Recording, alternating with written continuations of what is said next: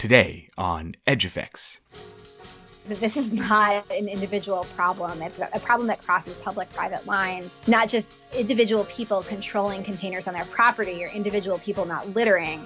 It's a problem of decades of disinvestment in these neighborhoods that have created this high density of vacant buildings.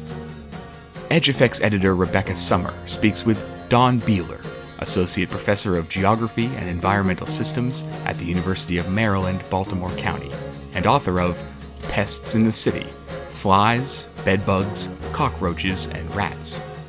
They discuss Biehler's current project, bringing together scholars, community organizations, and citizen scientists to investigate the mosquito ecology of the city of Baltimore.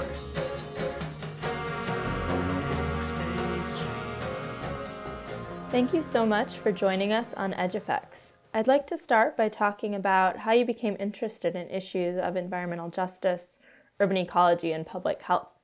Your book, Pests in the City, was about public health implications of domestic pests and pest control. How did your personal and intellectual interests bring you to that project?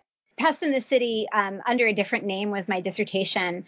And as I was finishing my master's and thinking about what I wanted to do for my dissertation, I considered continuing my master's, which was about lots of different kinds of animals in New York City's Central Park in the 19th century. I considered extending that to my dissertation, but I really wanted to do something that broadened my horizons more and incorporated more of the different interests I had kind of grown um, to be fascinated with over the years. And I identified three things that I was really interested in. One was housing and affordable housing and quality housing for people with low incomes. And just prior to grad school, was working with an affordable housing agency that was trying to resist some of the housing so-called reforms that came in under Bill Clinton that were reducing affordable housing uh, of course, this is a trend that's been going on for decades, but Clinton put in place some really dramatic cutbacks to affordable housing, really ne- neoliberal oriented um, cutbacks. And the organization I worked for right before I went to grad school was organizing tenants. I helped organize the first tenants' rights conference in the state of Hawaii, which is where I was working. I'm really pleased to have done that, to have been involved with a really great group of people in Hawaii that were trying to fight for tenants' rights to affordable housing.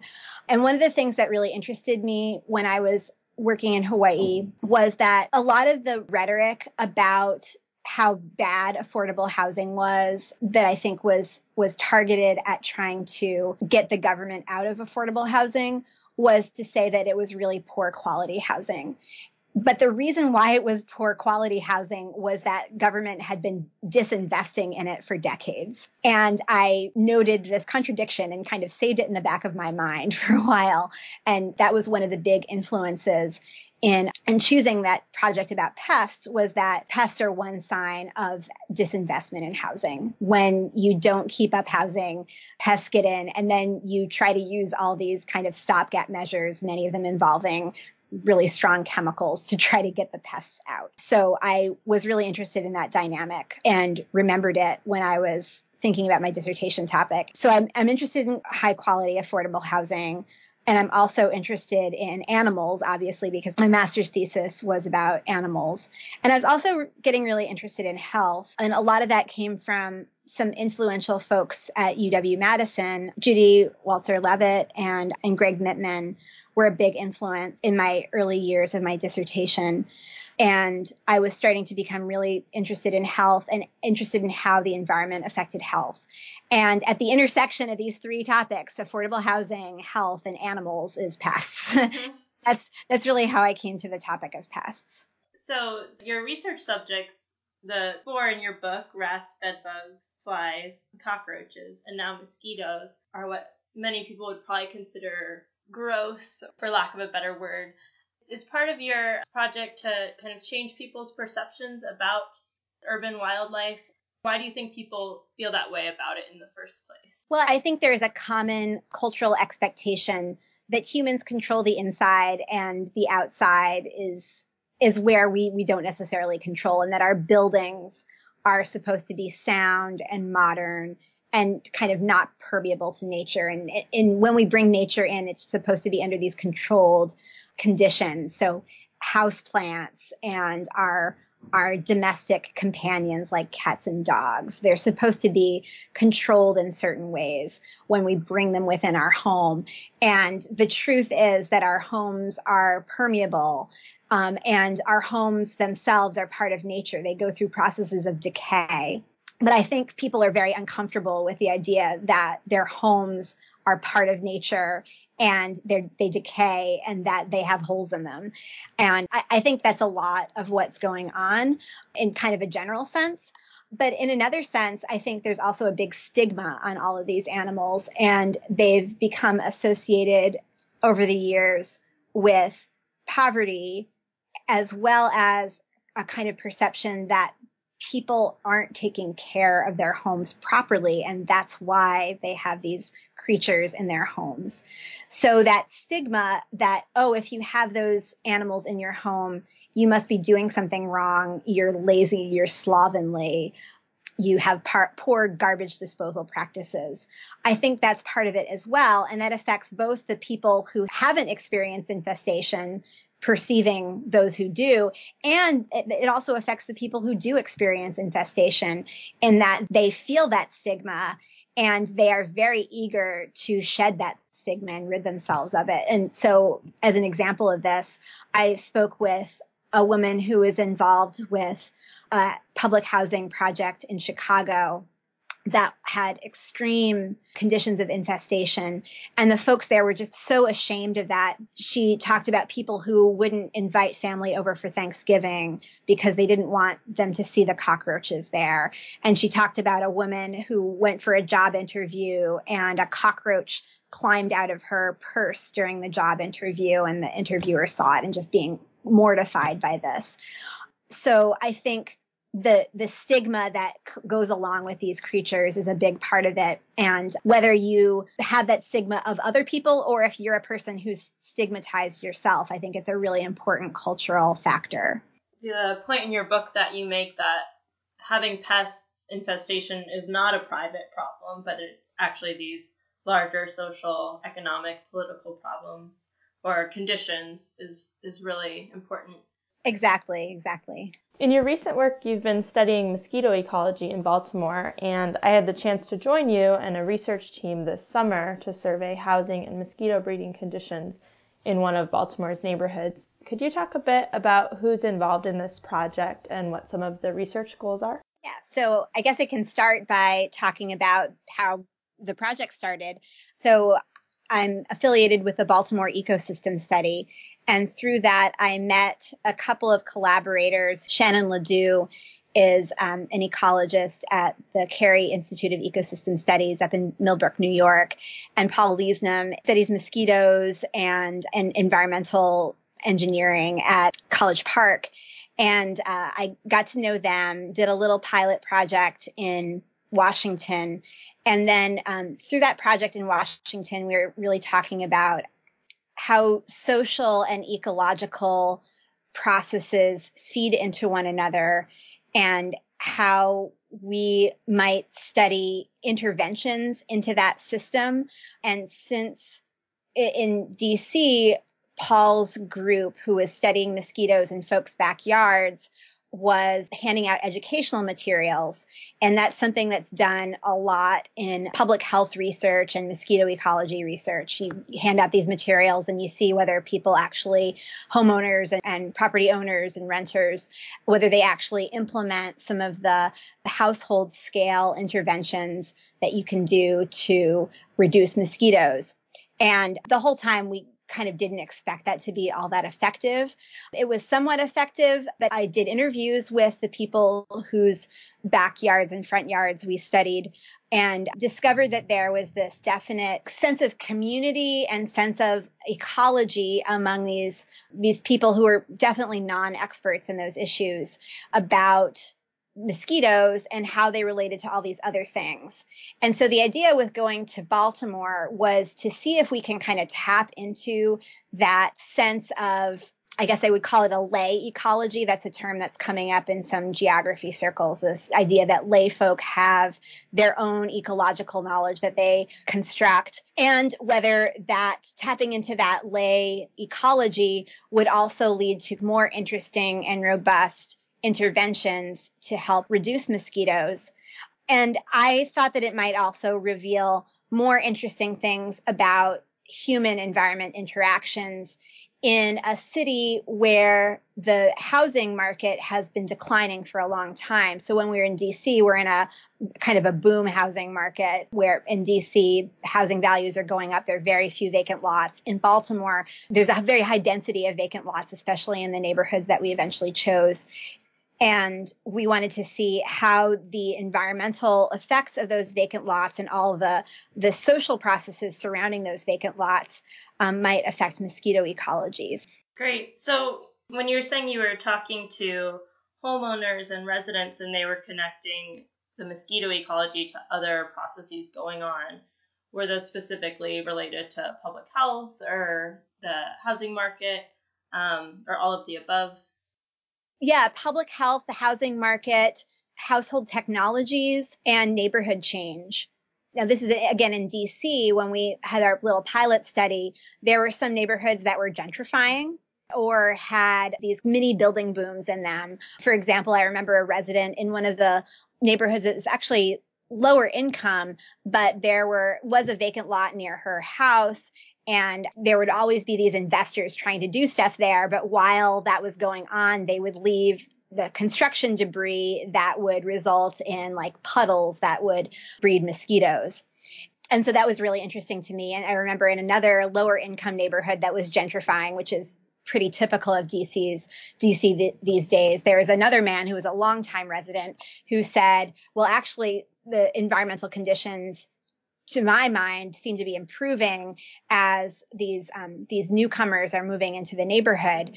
And I wasn't able to kind of tease out, well, is it because he he attributed it to the actual the newcomers themselves that they were cleaning things up.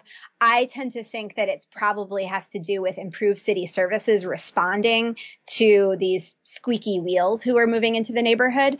Um, but we observed those kinds of interesting things where who is living in the neighborhood was related to these physical environmental conditions. And we were seeing it on the boom end in DC and in Baltimore, we were interested in, well, what's happening when the housing market is in a kind of downward spiral. That's so interesting. So, what are some of the preliminary findings in Baltimore? Well, before I, I answer that question directly, I think it's important to understand the really long history of the neighborhood change that's been going on in Baltimore. And we can take this back probably over a hundred years in order to understand how Baltimore has been segregated by um, black versus white residents for for just decades. But some of the processes, including redlining that began in the 1930s, urban renewal that began in the 1960s, and highway construction that also began in the 1960s, have resulted in disinvestment, really massive disinvestment in certain neighborhoods almost all of them African American, primarily African American neighborhoods in Baltimore. And so those processes of social and political and economic change have at the same time been linked into processes of, of ecological change.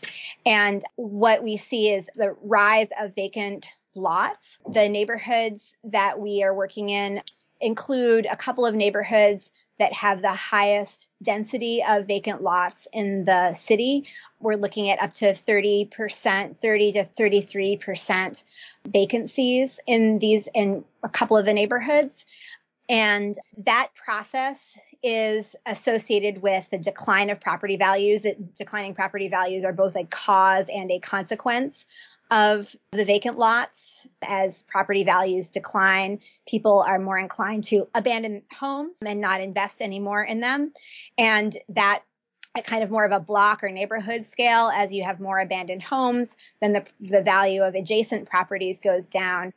And people become more inclined to abandon those as well. And it's also gone from more of a homeowner oriented neighborhood to more of a rental oriented neighborhood. And while those processes are going on, the the buildings themselves physically decay. Some of them actually fall apart. Some of them crumble. And then eventually the city will um, actually invest large amounts of money to knock them down and clear them out. That's where we get the actual vacant lots. But you also have a lot of houses that are still standing but completely gutted. Some of them you have a facade on the front, but the back is open. And within that building, one of the processes that's led to greater infestation with mosquitoes, along with infestation of rats, is that there are just lots of little pockets that can collect standing water in there. And so we have mosquitoes, we believe, breeding inside of the, the vacant buildings. But then another process that's going on is that small time trash haulers are seeing this neighborhood as a place to dump garbage and save money on tipping fees. And so we are aware that small time trash haulers come in in the, the dark of night and uh, will find a stretch of a few adjacent abandoned homes and dump garbage in the backyard. And so that is another opportunity to, create these little pockets that collect standing water, and breed mosquitoes. And I think our, our interviews along with our sampling of mosquitoes have revealed that when people see their neighborhood being treated as garbage, their garbage um, stewardship practices also kind of feed into that. So, so there is a fair amount of littering in that neighborhood, um, kind of on an individual basis along with really the abandonment of the neighborhood by city sanitation collections. And we have lots of evidence that sanitation does a very poor job in the neighborhood so that people put out their trash and their garbage cans get stolen. So they put out their trash outside the garbage cans. Dogs rip into the garbage bags and then you have more garbage strewn all over the place, more breeding spots for mosquitoes. So the, the punchline here is, um, in terms of our results is that the neighborhoods that have this history of disinvestment have up to three times as many Aedes albopictus mosquitoes as do the upper income neighborhoods that don't have that history of disinvestment. I would say that's our most interesting preliminary result. Fascinating. It seems like there's also a lot of moving parts here you're talking about. Small scale sanitation workers or informal workers, the city services, individual behaviors. Is this all part of your research or are these different research teams working together for a bigger project? It's all one research team. It's an interesting arrangement, and I, I have to say, I, I think it's worked out well, especially given that for many of us, it's our first really big project that involves this very multidisciplinary group. So we all contribute to using ecological techniques to sample the mosquitoes but that's that effort is kind of headed by a couple of the ecology labs that are involved in the project. And then we also have a lab at Rutgers run by Rebecca Jordan, and she is in charge of the citizen science portion of this. And so she has recruited both adults and youth to do these mosquito season long projects where they look for the first mosquito and they kind of report on that phenological issue of like when does the first mosquito appear? And then throughout the summer they have periodic reporting about where they find mosquitoes and roughly how many and so on. Myself and Sacoby Wilson, who's a scholar of environmental health and environmental justice, have worked on what's called photo voice, where we give members of the community cameras and they go out and take pictures of things that they think are positive and negative in the environment of their neighborhoods. And then they come back and share those pictures and we do focus groups around the pictures talking about what those pictures mean for the neighborhood. We've done a lot of youth programming as well. We did a few summers of summer camp with different, different youth organizations in the neighborhoods where we work, where we got kids involved in both monitoring mosquitoes and doing little kind of civic projects where they envisioned what would happen with the vacant lots and what would be a better way of using them. So we're all members of this big team and we've also got community partners as well that we work with in, in Baltimore and in the neighborhoods. So when I went out with your research team or part of the research team this summer, one thing I thought was really great was that it was you and also undergraduates and graduate students. And so I'm wondering if you could talk a little bit about how you incorporate this project into your teaching. Yeah, so I started on this project and I, I think it was 2012. And in 2013, I taught my environmental justice course for the first time. And and that semester, we partnered with St. Luke's Episcopal Church, which is located in one of the neighborhoods. And we happened upon this partnership when one of my collaborators was putting a mosquito trap in the backyard of St. Luke's, where they do a lot of children's programming. And she met with the deacon of the church. And then the deacon introduced me to the youth program leader who does an after school project there. And bringing this back to my teaching, my environmental justice class partnered with the youth director at St. Luke's Episcopal. And we did, as I was describing, this youth programming where the kids learned how to um, learn how to monitor mosquitoes. They learned lots of things about mosquito physiology and mosquito ecology. And then we also talked about kind of civic, environmental, and environmental justice issues like questions of why do we have vacant lots and what should we do with them. So that's how it started with my teaching. But then that semester, I wanted to be able to extend that partnership with the director of the youth program, whose name is Helen Keith, who's a just amazing person. And she, in addition to doing the after school program at St. Luke's, she was at the time doing a summer camp at St. Luke's. And so we arranged to have some students of mine do youth programming in her summer camp. And so I actually chose two students from my environmental justice class who had just made a really great connection with the kids and with Miss Helen at the church. And they continued into the summer working, um, working with the camp and the kids there. So that was kind of how it started.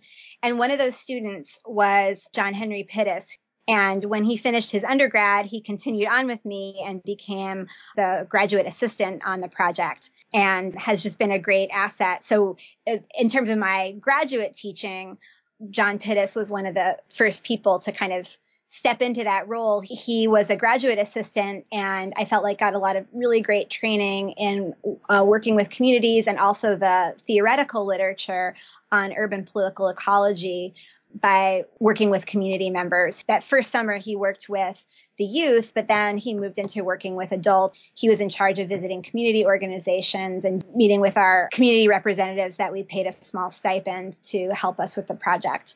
I've also had a second graduate student working on the project um, named Joel Baker, and he has done some great work extending the Photo Voice project and getting people to talk about landscape and how it affects their engagement with community. So that's at the graduate level and at the undergraduate level. As I've taught environmental justice again, I've recruited students from that class to do some of our summer programming as well as some of the ecological sampling. So in the years when I haven't taught the environmental justice class, I've recruited students from some of my other classes who gained some um, environmental health background. I've recruited them to help with the sampling. And I think this summer you met Kai Tran, you met Bridget Shobe and Jose Marquez, and they all helped with the ecological sampling as well as the housing survey that you were there for. And some of them have also done these individual projects. I've brought a couple of them to bigger national conferences to present the outcome of their work. I've been really, really happy to have had, I think it's been three summers now when I've been able to bring undergrads who took my classes and did a really great job in my classes to, to bring them out and help them extend their investigations into Baltimore and to make them really good community engaged researchers. It's such a cool project and a, a great opportunity for students. So now that you're working on mosquitoes, it's clearly relevant to more recent conversations that have been happening around the Zika virus and other mosquito borne diseases. Was that part of the motivation for focusing on mosquitoes now, or is it kind of a coincidence that your project is occurring as these public health conversations are happening more in the public realm? Well, the, the Zika thing was a big surprise for us and it certainly increased interest in the project in the past year or so. But there was nobody on the team who was kind of watching Zika as it appeared in the South Pacific and so on over the past couple of years and say, saying, "Oh, maybe it'll come to Baltimore." Nobody, mm-hmm. nobody anticipated the arrival of um, Zika in the Americas among our team. But back in 2011, 2012, when we were starting this work, we were definitely concerned about West Nile virus and I think in, in 2012, there was a really big year for West Nile virus. We are also thinking about kind of preparedness for climate change. And if Baltimore and Washington's climate becomes more like that of the Carolinas or Georgia or thereabout, then we might have different mosquito ecologies, mosquitoes able to start their breeding season earlier on and building up a greater population during the year and, and maybe seeing more of um, these diseases that are born more by the Aedes genus. So the um, the chikungunya virus and um, and dengue were some of the things that we were thinking about as we kind of connected climate change with the mosquito abundances that we were expecting to see and did ultimately see in Baltimore. Interesting. Do you get the sense that other people, whether people involved in, in housing or public health in the city or, or nationally, are also making those connections? That's a really interesting question. So, Baltimore has done very, very little the city of Baltimore, I should specify. It's different for Maryland and the Baltimore County surrounding city of Baltimore. But Baltimore City has done very little to monitor or collect mosquitoes in the past several years. And we were really the only ones, um, my team, as well as um, Shannon LaDeau, who's the lead investigator on our team. She had kind of a, a broader apparatus for collecting mosquito samples um, in and around Baltimore but we're really the only ones doing this for several years, such that um, this past summer, when Zika was starting to be a concern, the health department really looked to us mm-hmm. to understand even how to monitor mosquitoes and what the mosquito infestation conditions were in Baltimore. So um, they they became interested when Zika became a problem, but I would say prior to that, there was very limited interest. Now, uh, in 2012, there was certainly some interest because of the um, the uh, West Nile virus outbreak, which hit several different cities across the country.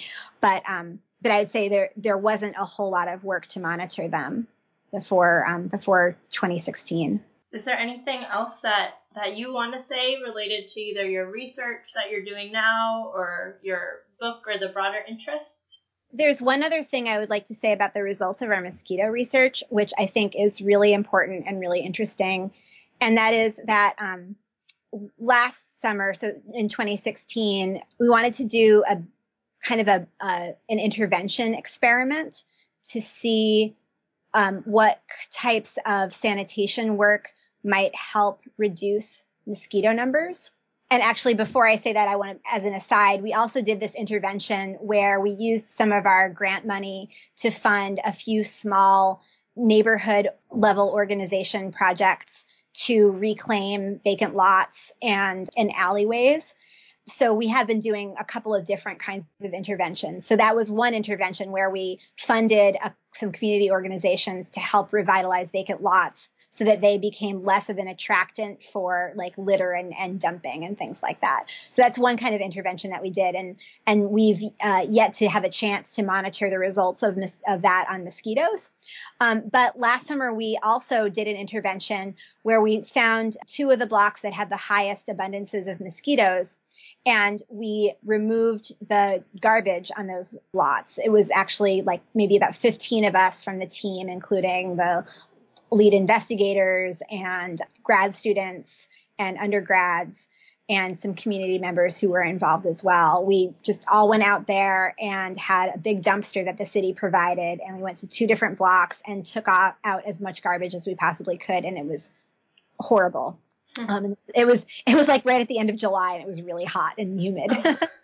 um, and and we did this, and our kind of working hypothesis was that we would see a reduction in mosquito, adult mosquito abundances on these neighborhoods because we were taking away all these breeding containers that could fill up with water, with standing water and become places where mosquitoes would breed. So, um, it was it was really hard. It was a lot of logistical work. It was a lot of physical work, and the the blocks definitely looked a lot better after we did it. But then our research technician, who's this great um, woman named Heather Goodman, who's um, just absolutely wonderful and has been out with um, my grad student Joel Baker, um, monitoring adult mosquitoes along with our um, our larval monitoring. Um, what what Heather has found is that there was actually a, somewhat of an increase of adult mosquito abundances on those blocks. mm. And now our explanation as to why our intervention didn't actually succeed is that these are also blocks that have really high densities of vacant buildings. Mm-hmm. And that, as I described before, there are all these kind of little pockets within the vacant buildings from them crumbling that can become also standing water holders and mosquito breeders. And I, I've kind of been saying all along, and I felt kind of rewarded, but also sad that it was the, the vacant buildings are the problem. Mm-hmm. And the, the results of that intervention kind of confirmed to me that the vacant buildings are the problem. And that brings it back to environmental justice for me because well, most of the trash that we removed was like massive scale trash. It wasn't just like individual people littering. It was massive scale trash, really big piles of trash. Um, and that would be hard enough for community members to remove. We can't, we couldn't really expect community members to remove that amount of garbage. But the case of the buildings is even more so. It costs hundreds of thousands of dollars to deal with one of these buildings and possibly more into the millions. And so when you've got dozens of them and hundreds of them in a neighborhood, you're talking about something far beyond the capacity of individual people to control. And it goes back to kind of what you were saying about my my book about um, rats, flies, bed bugs, and cockroaches. That this is not an individual problem. It's kind of a, problem that crosses public-private lines. It's not just individual people controlling containers on their property or individual people not littering. It's a problem of decades of disinvestment in these neighborhoods that have created this high density of vacant buildings. And actually that's my my big takeaway message is that in addition to being breeders for mosquitoes, these vacant buildings are stressors in people's everyday lives. And when we talk to the kids in these neighborhoods, who are some of the people that we spend the most time with, along with some of our more active adults um, uh, who are involved with the project, the vacant buildings, they come back to the vacant abandoned buildings again and again, that these are sources of stress for them. They're sources of health problems for them. And it's a problem that the people in the neighborhood cannot solve themselves. And we need the city of Baltimore and even better, the federal government to support doing something about these neighborhoods and giving people hope for a better environment in the future, not where it's gentrifying, but where people who've lived in these neighborhoods can enjoy the benefits of some investment that would make up for the disinvestment that was really racialized disinvestment over the course of decades. Thank you so much. This has been really great to talk to you and hear more about this research. Thanks, Becca. I really enjoyed it.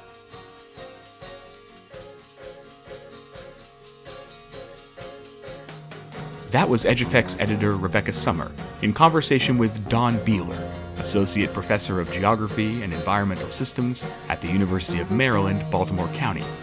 She is the author of Pests in the City Flies, Bedbugs, Cockroaches, and Rats available from the University of Washington Press. You've been listening to EdgeEffects, a production of CHE, the Center for Culture, History, and Environment in the Nelson Institute for Environmental Studies at the University of Wisconsin Madison. Today's episode was produced by Rebecca Sommer and me, Brian Hamilton. The music you're hearing is by Julian Lynch. We'll be back with new episodes next month. Ensure you won't miss them by subscribing to the EdgeEffects podcast on iTunes, Google Play, Stitcher, or TuneIn. And if you like the show, please leave us a rating and a review. As always, you can keep up with the steady flow of great content about environmental and cultural change across the full sweep of human history at edgeeffects.net.